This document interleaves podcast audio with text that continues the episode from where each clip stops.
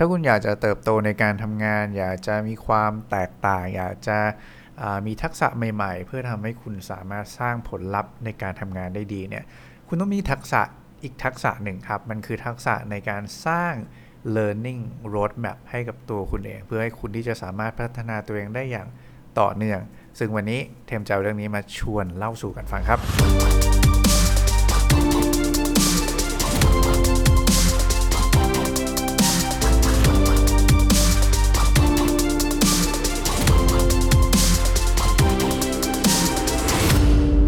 วัสดีครับ ยินดีต้อนรับทุกคนเข้าสู่ 2050 Podcast นะครับ Podcast ที่จะช่วยให้คุณหรือค้น และสร้างตัวตนขึ้นมาใหม่ให้พร้อมสำหรับการทำงานในโลกอนาคตนะครับ วันนี้ก็ยังอยู่กับเทมส์เหมือนเดิมนะครับ ผู้เขียนหนังสือหรือสร้างต่างโต Reinvent เนาะก็วันนี้เรื่องที่อยากจะเอามาชวนคุยกันเนาะกับทุกคนเนี่ยจริงๆเทมเชื่อว่าหลายคนนะครับเวลาที่เราอยากจะเติบโตเนาะสร้างการเติบโตให้กับตัวเอง ให้กับ การทำงานภายในองค์กรอย่างเงี้ยนะครับ เราต้องมีทักษะอะไรที่เยอะมากเลยถูกไหมซึ่งบางทีเราก็ไม่รู้เลยว่าเอออะไรมันคือทักษะที่เราควรจะรู้กันแน่แล้วเราควรจะต้องพัฒนาตัวเองอย่างไงดีนะ เพื่อที่จะสามารถทำให้เรามีทักษะที่หลากหลาย แล้วก็ครอบคลุมกับความต้องการที่จะสร้างผลงานที่ดีได้นะครับ ต้องบอกว่าในการทำงานเนี่ยสิ่งหนึ่งที่แตกต่างกับตอนที่คุณได้เรียนหนังสือที่ที่ชัดเจนเลยก็คือว่า มันไม่ได้มีคนมาดีไซน์คลาสเรียนที่มันเฉพาะเจาะจงให้กับคุณขนาดนั้นนะเนาะ มันไม่มีคนมาบอกคุณว่าคุณต้องรู้เรื่องอะไรบ้างในองค์กร คุณต้องรู้เรื่องอะไรบ้างในอุตสาหกรรม หรือว่าอีคนที่มันมาทำงานในตำแหน่งแบบเนี้ย มันต้องรู้เรื่องอะไรบ้าง มันไม่มีคนมาทำแบบนี้ให้กับคุณแบบที่มันเป็น personalize จะแบบเฉพาะตัวนะครับ โอเคแหละ ทุกองค์กรเห็นว่าเรามี HR นะครับ HR ก็ทำหน้าที่ในการที่จะ ดู human resource development เนาะพัฒนาหา training course ต่างๆ ที่เป็นพื้นฐานให้กับเรา นั่นถูกต้องนะครับ แต่คุณต้องไม่ลืมว่าแต่ละคนมีเป้าหมายแตกต่างกัน ให้คุณค่ากับแต่ละเรื่องแตกต่างกันนะครับ แถมเราอาจจะมีความต้องการเนาะในการสร้างผลลัพธ์ หรือว่ามีภาพที่อยากจะพาตัวเองเดินไปข้างหน้าเนี่ยมันไม่เหมือนกันนะครับ เพราะฉะนั้นจะดีกว่าไหมครับ ถ้าเราสามารถที่จะออกแบบเนาะ learning roadmap ให้กับตัวเราเองได้นะวันนี้เราจะมาคุยกันเรื่องนี้นะครับ จริงๆสิ่งหนึ่งที่อยากจะให้ทุกคนได้จินตนาการภาพตามเทมนะในวันนี้นะครับ แล้วก็จะดีมากๆ ถ้าทุกคนไปหยิบกระดาษปากกาหรือ iPad อะไรก็แล้วแต่เนี่ยมาที่มันสามารถวาดภาพหรือโน้ตพวกเนี้ยได้ด้วยนะครับ เราจะได้เห็นภาพหรือว่าได้ได้จดเนาะแล้วก็ทดลองทำไปพร้อมกันได้เลย ก็จะยิ่งดีเลยนะครับ วันนี้สิ่งที่อยากจะ ชวนคุยเป็นอย่างแรกนะครับเทมเชื่อว่าทุกคนน่าจะเคยได้ยินว่าเเวลาเราพูดถึงรูปแบบของการเรียนรู้ในในโลกยุคใหม่เนี่ยนะครับ มันจะมีตัวอักษรตัวหนึ่งนะที่เป็นรูปแบบการเรียนรู้แล้วเทมเชื่อว่าทุกคนน่าจะได้ยินเนาะเขาเรียกว่า T shape profile ใช่ไหมการเรียนรู้แบบตัวอักษรที่เป็นรูปตัว T เนาะมันบ่งบอกถึงอะไรครับ ตัวอักษรรูปตัว T คือถ้าความรู้คุณเป็นรูปตัวตัว T เนี่ยคือคุณรู้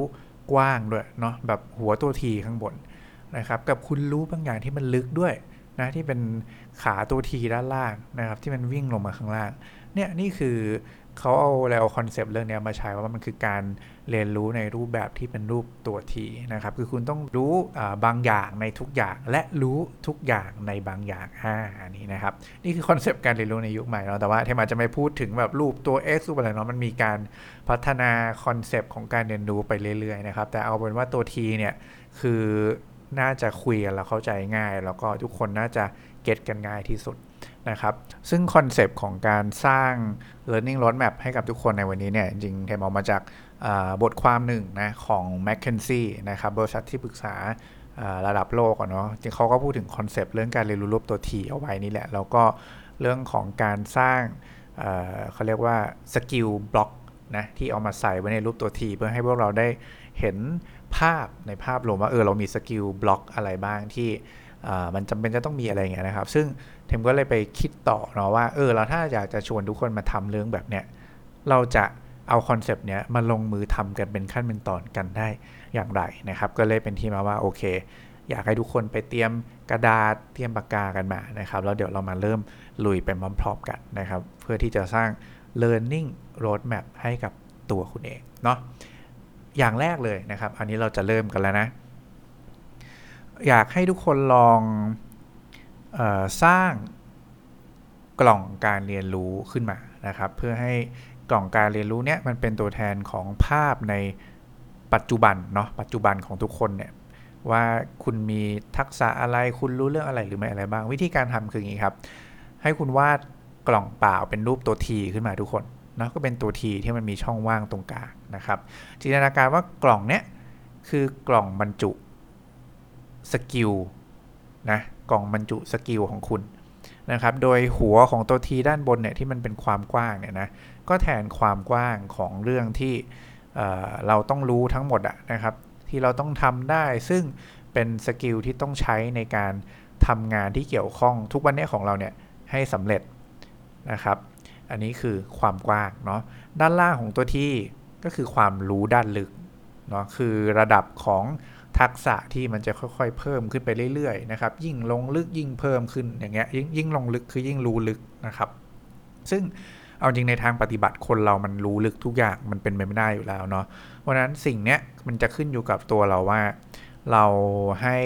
คุณค่ากับสิ่งไหนนะครับ เราอยากจะขับเคลื่อนตัวเองไปในทิศทางแบบไหน เราอยากจะแตกต่างจากคนอื่นแบบไหน ด้วยทักษะอะไรนะที่จะทำให้คุณต้องลงลึกมากขึ้น เพื่อที่จะทำให้คุณเนี่ยแตกต่างได้ขนาดนั้นอะหรือเป็น technical skill ชัดๆอะไรของคุณก็แล้วแต่เนี่ย อันนี้เป็นสิ่งที่คุณต้องเลือกต้องตัดสินใจเอาเองนะครับอันนี้คุยกันเรื่องคอนเซปต์ก่อนเนาะความกว้างความความลึกของตัว T นะครับด้านล่างที่ลึกลงมาเนาะคราวนี้พอเราได้กล่องรูปตัว T มาแล้วใช่ไหมฮะไอ้กล่องเนี้ยเดี๋ยวเราจะต้องวาดกล่องสี่เหลี่ยมเล็ก ๆ ขึ้นมาเนาะแยกไว้ต่างหากนะครับ ซึ่งเป็น 1 กล่องเนี่ยแทน หนึ่งกล่อง skill นะ skill block ของเราเนี่ยนะครับ มีอยู่ 3 ประเภททุกคน ประเภทแรกคือ personal skill นะครับ ประเภทที่ 2 คือ functional skill และประเภทที่ 3 คือ industry specific skill นะครับ เดี๋ยวเรามาคุยกันทีละเรื่องเนาะ skill มีอยู่ 3 รูปแบบนะครับ ย้ำอีกครั้งหนึ่ง personal skill functional skill นะครับ แล้วก็ industry specific skill นะครับ เอาเรื่องแรกก่อน personal skill เนาะคือทักษะส่วนบุคคลนะครับ เฉพาะตัวอาจจะเป็น nature ของเราเอง หรือว่าเป็น skill ที่คุณมีอยู่แล้วในทุกวันนี้นะที่ทำให้คุณโดดเด่น เช่น คุณอาจจะเป็นคนมี communication skill ที่ดีมากออมี skill ในการ negotiation การต่อรองที่ดีมาก หรือว่าคุณอาจจะเป็นคนที่มีทักษะของ public speaking อะไรก็แล้วแต่นะครับ อะไรที่มันเป็นทักษะแบบ personal skill ของคุณอะ่ะเอออันเนี้ยคือประเภทแรกนะครับ ประเภทที่ 2 functional skill นะครับ คือทักษะที่คุณต้องมีเพื่อ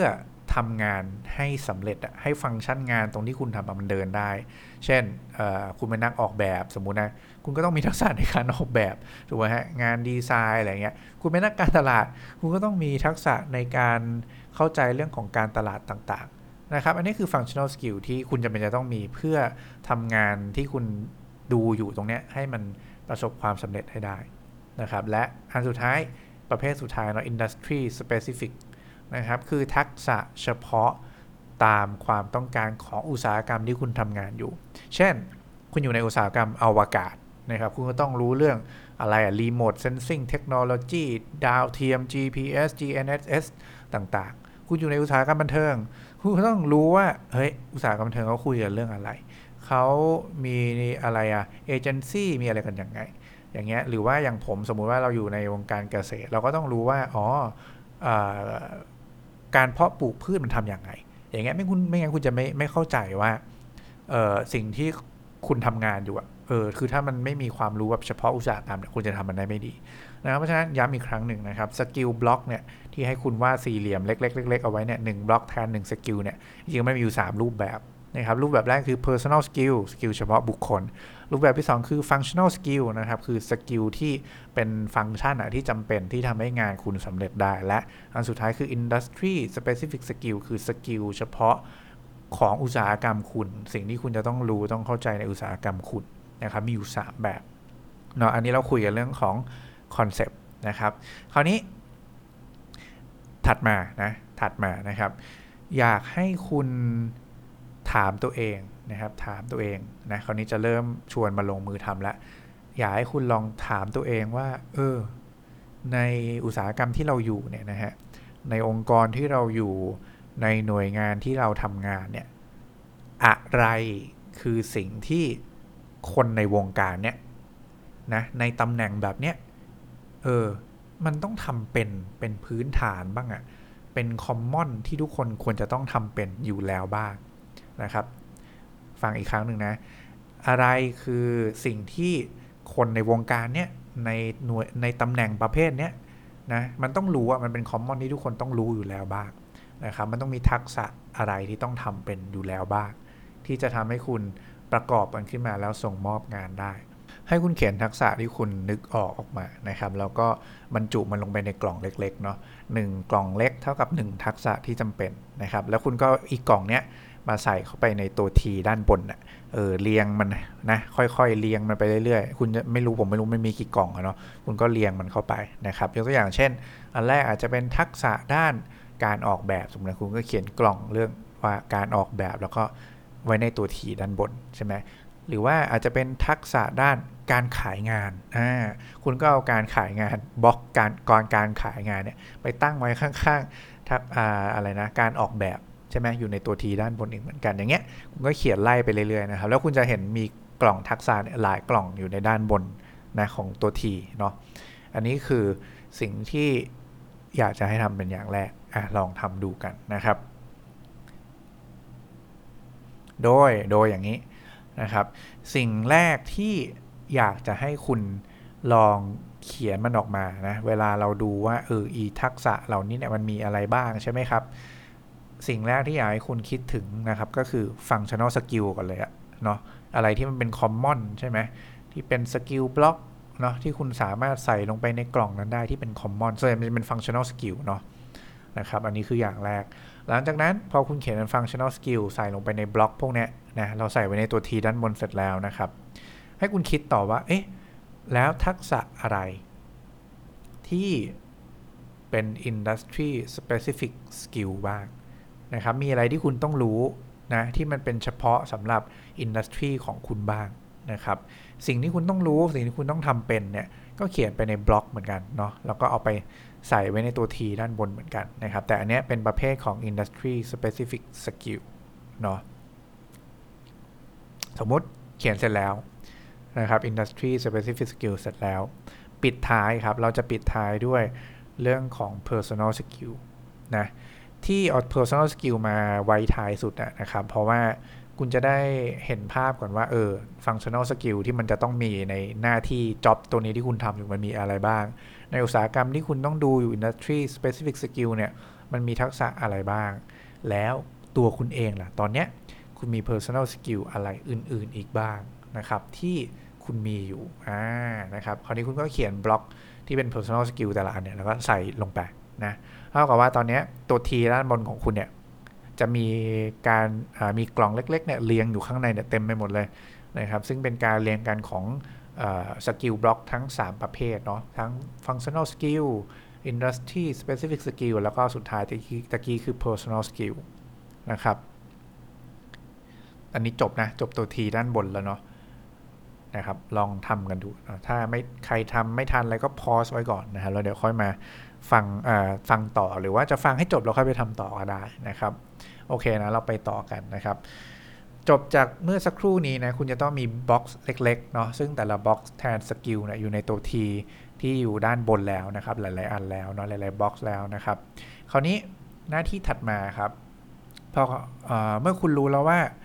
เออเนี่ยคือทักษะทั้งหมดที่มันควรจะต้องมีนะรวมถึง personal skill ที่ตัวเองมีอยู่แล้วเนี่ยนะครับ ให้ถามตัวเองต่อว่าปัจจุบันฉันรู้เรื่องไหนที่ฉันคิดว่ามันเป็นเรื่องเรื่องลึกๆอะ่ะเออเรื่องไหนที่ฉันแบบเออเป็น expertise เป็นเอ่อ master ในระดับที่ลึกๆกว่าเรื่องอื่น ๆ เลย เรื่องที่ฉันถนัดเลยนะครับ เมื่อคุณรู้ว่าเรื่องไหนให้คุณย้ายกล่องอันนั้นนะลงมาข้างล่าง ทุกคนลงมาตัวทีด้านล่าง พื่อให้คุณเห็นภาพว่าอ๋อนี่คือทักษะที่มันเป็นทักษะเชิงลึกของฉันว่านะทักษะที่จะทำให้ฉันเป็นเอ็กซ์เพรสที่อาจจะดูแล้วเหนือกว่าคนอื่นว่ะอ่าหรือว่าถ้าทักษะนี้มันเป็นทักษะที่มันจะต้องเป็นทักษะเชิงลึกอยู่แล้วในอุตสาหกรรมของคุณนะครับ คุณก็ลากมันลงมาข้างล่างเลยก็ได้นะครับ อันนี้ก็จะได้เห็นภาพว่าปัจจุบันนะทักษะที่เรามีทั้งหมดเนี่ยอันไหนคือทักษะที่เรามีในภาพกว้างนะครับ อันไหนคือทักษะที่จำเป็นนะในอุตสาหกรรมนี้ในภาพกว้างรวมถึงทักษะที่เป็นเชิงลึกของเราด้วย หรือว่าที่ต้องการในอุตสาหกรรมนั้นด้วยนะครับ เมื่อคุณเห็นภาพทั้งหมดตรงนี้นะครับ คุณจะเข้าใจมากขึ้นแล้วว่าเฮ้ยเนี่ยคือ skill set ทั้งหมดที่มันควรจะต้องมีในสิ่งที่คุณจะต้องทำงานหรือว่า หน้าที่ของคุณเนี่ยที่จะต้องทำให้ดีเนี่ยนี่คือ skill ทั้งหมดที่มันมีนะครับคราวนี้คุณก็จะเริ่มเห็นแล้วว่าไอ้เรื่องไหนที่คุณไม่มีไอ้เรื่องไหนที่คุณมีอยู่แล้ว แต่คุณยังทำได้ไม่ดีไอ้เรื่องไหนที่มันควรจะลึกแต่มันก็ไม่ลึก อย่างเงี้ยนะครับ อันนี้คือปัจจุบันที่อยากให้คุณได้เห็นภาพเนาะผมยกตัวอย่างให้เข้าใจได้ง่าย ๆละกันนะครับ สมมุติว่าปัจจุบันผมทำงานด้านการสร้างนวัตกรรมนะสร้าง new business นะครับเพราะฉะนั้น เมื่อเราเอาผมก็จะวาดรูปตัวทีขึ้นมานะกล่องรูปตัวทีนะครับ แล้วผมก็จะถามตัวเองว่าเออมันมีสกิลอะไรบ้างที่ผมจำเป็นจะต้องรู้เพื่อที่จะทำงานตรงนี้ให้ดีนะครับ เริ่มจาก functional skill ก่อนเนาะ skill ที่ต้องมีนะครับ ทีนี้ skill ที่ต้องมีใหญ่ๆเนี่ยนะของผมเนี่ยใน functional skill มันแบ่งเป็น 3 อันแล้วกัน 3 หมวด หมวดแรกคือดีไซน์เออผมต้องมีความรู้เรื่องดีไซน์นะ UX UI อะไรต่างๆเนี่ยนะฮะเรื่องนี้หมวดที่ 2 คือ business ผมต้องรู้เรื่องธุรกิจเนาะ business model การพัฒนาธุรกิจการมีคุยกับ partner อะไรก็แล้วแต่นะฮะ อันนี้คือหมวดที่ 2 หมวดที่ 3 คือเทคโนโลยีหรือว่าเทคนิคผมต้องเข้าใจเรื่องของ IT system architecture อะไรอะ coding เทคโนโลยีหรือว่าพวก microservice architecture สมมติอะไรต่างๆเนี่ยที่มันเป็นเรื่องของเทคโนโลยีหรือว่าเทคนิคเนี่ยอาจจะต้องเข้าใจบ้าง เพราะฉะนั้นนี่คือ 3 หมวดใหญ่ ๆ ของ functional skill ที่ผมควรจะต้องรู้นะครับ แล้วผมก็เขียนมันลงไปนะถัดมานะครับ ประเภทของสกิลประเภทที่ 2 industry specific skill สมมุติผมทำนวัตกรรมในวงการเกษตรนะครับ เพราะฉะนั้นในอุตสาหกรรมผมคือเกษตรเนาะผมต้องเข้าใจ ผมต้องมีทักษะที่จะ รู้ว่าการเพาะปลูกพืชมันทำยังไงอะ่ะเออผมจะต้องรู้ว่ากลไกการทำงานของตลาดเกษตรเนี่ยมันเป็นแบบไหนนะครับผมต้องรู้ว่า character ลูกค้าหรือว่าลักษณะของกลุ่มลูกค้าในในเกษตรเนี่ยมันเป็นอย่างไร อย่างเงี้ยนี่คือ industry specific นะครับของของเกษตรนะซึ่งแต่ละคนก็จะต่างกันไป แต่ผมก็เป็นเกษตรนะครับผมก็จะใส่ box พวกนี้เข้าไป แล้วก็สุดท้ายคือ ประเภทที่ 3 คือ personal skill นะครับ สมมุติว่า personal skill ที่ผมมีแล้วผมรู้สึกว่ามันทำให้ผมแตกต่าง แล้วก็โดดเด่นจากคนอื่น เช่น public speaking นะครับการเขียนการทำ content การคิดเชิงกลยุทธ์นะสมมุตินะ leadership skill นะครับเหล่านี้คือ personal skill นะผมก็เขียนมันลงไปนะครับ เพราะฉะนั้นตรงนี้ผมจะเห็น box ทั้งหมดที่เป็นภาพรวมของ skill ที่ มันจำเป็นในการสร้างงานนวัตกรรมให้ออกมาได้ดีอ่านะพอเห็นภาพไหมครับเนาะพอเห็นภาพไหมผมเชื่อว่าทุกคนก็น่าจะมีกล่องแบบเนี้ยออกมาเหมือนกันนะครับ คราวนี้ถัดมานะครับ พอผมมานั่งคิดต่อว่าเออแล้วอะไรคือสิ่งที่ผมรู้ลึกบ้างนะจากเรื่องอื่นๆนะครับ แล้วสิ่งที่ผมควรจะต้องรู้ลึกคืออะไรบ้างนะผมก็ตั้งคำถามไปเลยเนาะ คือจากประสบการณ์ทำงานในด้านของ business development กับ marketing มา 10 ปีเนี่ยนะฮะเพราะนั้นผมเชื่อว่าเออไอเรื่องนี้มันคือ deep knowledge ของผม มันคือ expertise หลักของผมเพราะฉะนั้นผมจะลากกล่องความรู้เรื่อง business เนี่ยหรือว่า knowledge เรื่องอ่า skill เรื่อง business เนี่ยลงมาข้างล่างนะเพราะมันคือทักษะที่ผมรู้ลึกอะ่ะผมถนัดผมเก่งกว่าด้านอื่นๆนะครับแล้วก็ผมเชื่อว่านี่คือจุดเด่นของผมที่จะทำให้ผมเป็นคนในวงการนวัตกรรม แต่ว่านี่คือคอของผม นะครับเพราะฉะนั้นผมจะลาก business เนี่ยลงมาข้างล่างอ่านะเท่ากับว่าตอนนี้ผมจะเห็น expertise map ของผมอยู่ในตัวกล่องรูปตัว T เนี่ยนะครับซึ่งก็จะเปลี่ยนแปลงไปจากเดิมแล้วเนาะเพราะผมลาก business เนี่ยลงมาข้างล่างแล้วนะครับ อันนี้คือปัจจุบันเนาะเราคุยถึงปัจจุบันว่าแผนภาพสกิลทั้งหมดที่มีมันเป็นอย่างไรนะครับเช่นเดียวกันคุณก็จะได้แผนภาพนี้เก็บไว้เป็นของตัวเองนะครับคราวนี้ ปิดนะ ปิดแผนภาพนี้ไปนะครับ แปะไว้นะครับ เราจะมาคุยกันว่าแล้วจากแผนภาพตัวเนี้ย เราจะวางแผนการเรียนรู้นะ learning roadmap ให้ตัวเองเนี่ย เติบโตในอนาคตได้ยังไงนะครับ มี 2 ขั้นตอนที่คุณควรจะต้องทำนะครับ ขั้นตอนแรกในการวาง learning roadmap สำหรับอนาคตก็คือว่าให้คุณตั้งคำถามคำว่าตัวเองต้องการอะไรนะต่อจากนี้อีก 5 ปีก็ได้นะครับ อะไรคือสิ่งที่คุณรู้สึกว่าคุณให้คุณค่านะสิ่งไหนคือสิ่งที่คุณอยากจะทำให้ตัวเองแตกต่างจากคนอื่นในในงานประเภทเดียวกัน ที่ทำงานในอุตสาหกรรมเดียวกันนะครับหรือแม้กระทั่งว่าคุณต้องการจะเปลี่ยนถ่ายตัวเองไปทำงานอยู่ในอุตสาหกรรมประเภทไหนอย่างไร อย่างเงี้ยอันนี้คือ future ถูกไหมครับ เมื่อคุณตั้งคำถาม future แบบนั้นแล้วคุณก็จะกลับมาดูในสิ่งที่ตัวเองมีอยู่ในพอร์ตในปัจจุบันเนี่ยนะอีตัวทีของคุณเนี่ยคุณจะเห็นกล่องเล็กๆเต็มไปหมดเลยเนี่ย คุณจะมานั่งไล่ดูว่า เฮ้ย อันไหนที่มันยังไม่มีบ้าง เออ ฉันต้องรู้อะไรบ้างนะไอการจะกระโดดไปยังเรื่องอีก 5 ปีข้างหน้าเนี่ยนะหรือว่าแค่เนี้ยพอละ แต่ว่าต้องพัฒนาตัวเองให้ดีขึ้นในแต่ละกล่องนะครับเนี่ยเราจะเห็นภาพรวมตรงนี้มากขึ้นนะครับ เมื่อเห็นภาพรวมตรงนี้แล้ว ให้คุณค่อยๆ นั่งโน้ตมันมานะหยิบบล็อกขึ้นมาแล้วดูว่าบล็อกไหนคือลำดับความสำคัญที่คุณควรจะต้องรู้ก่อนหลังอย่างไรนะครับ สมมุติว่า เอาง่ายๆสมมติผมแล้วกันเนาะผมบอกว่าผมทำงานในนวัตกรรมในเรื่องของวงการเกษตรใช่ไหมครับ ซึ่งผมคิดว่าเอ้ยผมอยากจะเป็นไม่อยากจะเป็นแค่ business ละ แต่ว่าผมอยากจะต้องเก่งในเรื่องของการทำดีไซน์ด้วยหมวดดีไซน์ด้วย เพราะฉะนั้นจากหมวดดีไซน์เนี่ย ผมจะตั้งว่าในปี 2021 ถึง 2022 นี้สมมุตินะครับ นี่คือหมวด ที่ฉันต้องศึกษาและพัฒนา skill ของฉันให้ดีนะโดยการ whatever ก็แล้วแต่คุณต้องไม่เขียนนะครับ คุณอาจจะแตก skill design มาเป็น skill ย่อยๆ เช่น user experience design หรือว่า user interface design เนี่ยเป็นสกิลย่อยหรือว่าการใช้ tool เรื่องในการดีไซน์ เช่น Figma Adobe XD อะไรก็แล้วแต่เนี่ยนะครับ คุณก็แตกมันออกมานะอันเนี้ย มันจะกลายเป็น learning roadmap ของตัวคุณที่คุณคิดมาแล้วไงว่าคุณอยากจะทำอะไรต่อในอนาคตอะแล้วคุณก็เอาเรื่องนี้ไปพัฒนาต่อ หรือสมมุติผมว่าบอกว่าเออนอกจากเรื่องของดีไซน์แล้วเนี่ยยังมีอีกหมวดหมวดของเทคโนโลยีเนี่ยผมอยากรู้เพิ่มเติมด้วยนะเพราะว่า business ผมอาจจะรู้มากพอสมควรในระดับนี้ผมต้องไปพัฒนาอีก 2 ด้านที่เหลือเนาะคือดีไซน์กับเทคโนโลยีใช่ไหมครับ เทคโนโลยีผมอาจจะเน้นว่าเฮ้ยผมอยากจะเรียนเรื่อง data analytics สมมุตินะครับ ผมอยากจะเรียนเรื่องของ AI หรือว่าอยากจะเรียนเรื่องของการอะไรอะความเข้าใจในเรื่องของ autonomous cars อย่างเงี้ย slam คืออะไรอะไรก็ว่าไปนะครับ อันนี้ก็คือเรื่องที่เป็นทักษะเฉพาะนะในด้านของเทคโนโลยี ซึ่งเราก็วางแผนได้ไงว่าอนาคตเราอยากจะรู้เรื่องอะไรนะครับ เพราะฉะนั้นกลับมาที่แมปของทุกคนนะครับ จาก เป้าหมายที่คุณตอบตัวเองได้เนาะว่าคุณอยากจะไปไหนเนี่ยให้คุณนั่งดูบล็อกของคุณเราเนี่ยดีๆนะครับแล้วก็เลือกว่าอันไหนคือสิ่งที่คุณต้องดูเพิ่มมากน้อยอย่างไร และก่อนหลังอย่างไรที่จะทำให้คุณสามารถพัฒนาตัวเองแล้วก็ทำงานได้ตอบโจทย์ในอนาคตแบบที่คุณอยากจะเป็น แล้วก็สร้างการเติบโตให้ตัวเองแบบที่ตัวเองต้องการได้จริง ๆ นะครับ และนี่ก็คือวิธีการสร้าง learning roadmap เพื่อทำให้คุณเติบโตในการทำงาน แล้วก็แตกต่างได้นั่นเองนะครับหวังว่าจะเป็นประโยชน์เนาะก็มันอาจจะมีความซับซ้อนหนึ่งเวลาเราเล่าเป็นพอดแคสต์แบบนี้นะครับ แต่ว่าพยายามจะพูดให้ทุกคน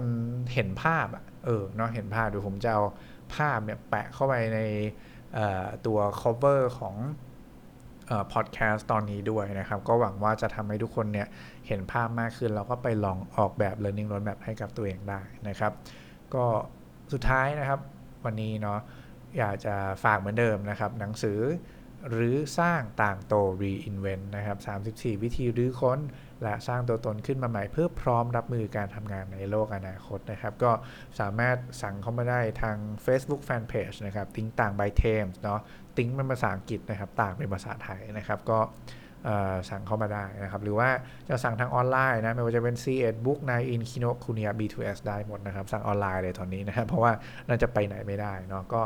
ยังไงก็ขอบคุณทุกคนล่วงหน้าอีกครั้งหนึ่งนะครับ สุดท้ายเหมือนเดิมครับ วันนี้ขอให้ความสุขในการทำงาน และความสำเร็จในแบบที่ต้องการเป็นของพวกคุณทุกคนครับ ขอบคุณและสวัสดีครับ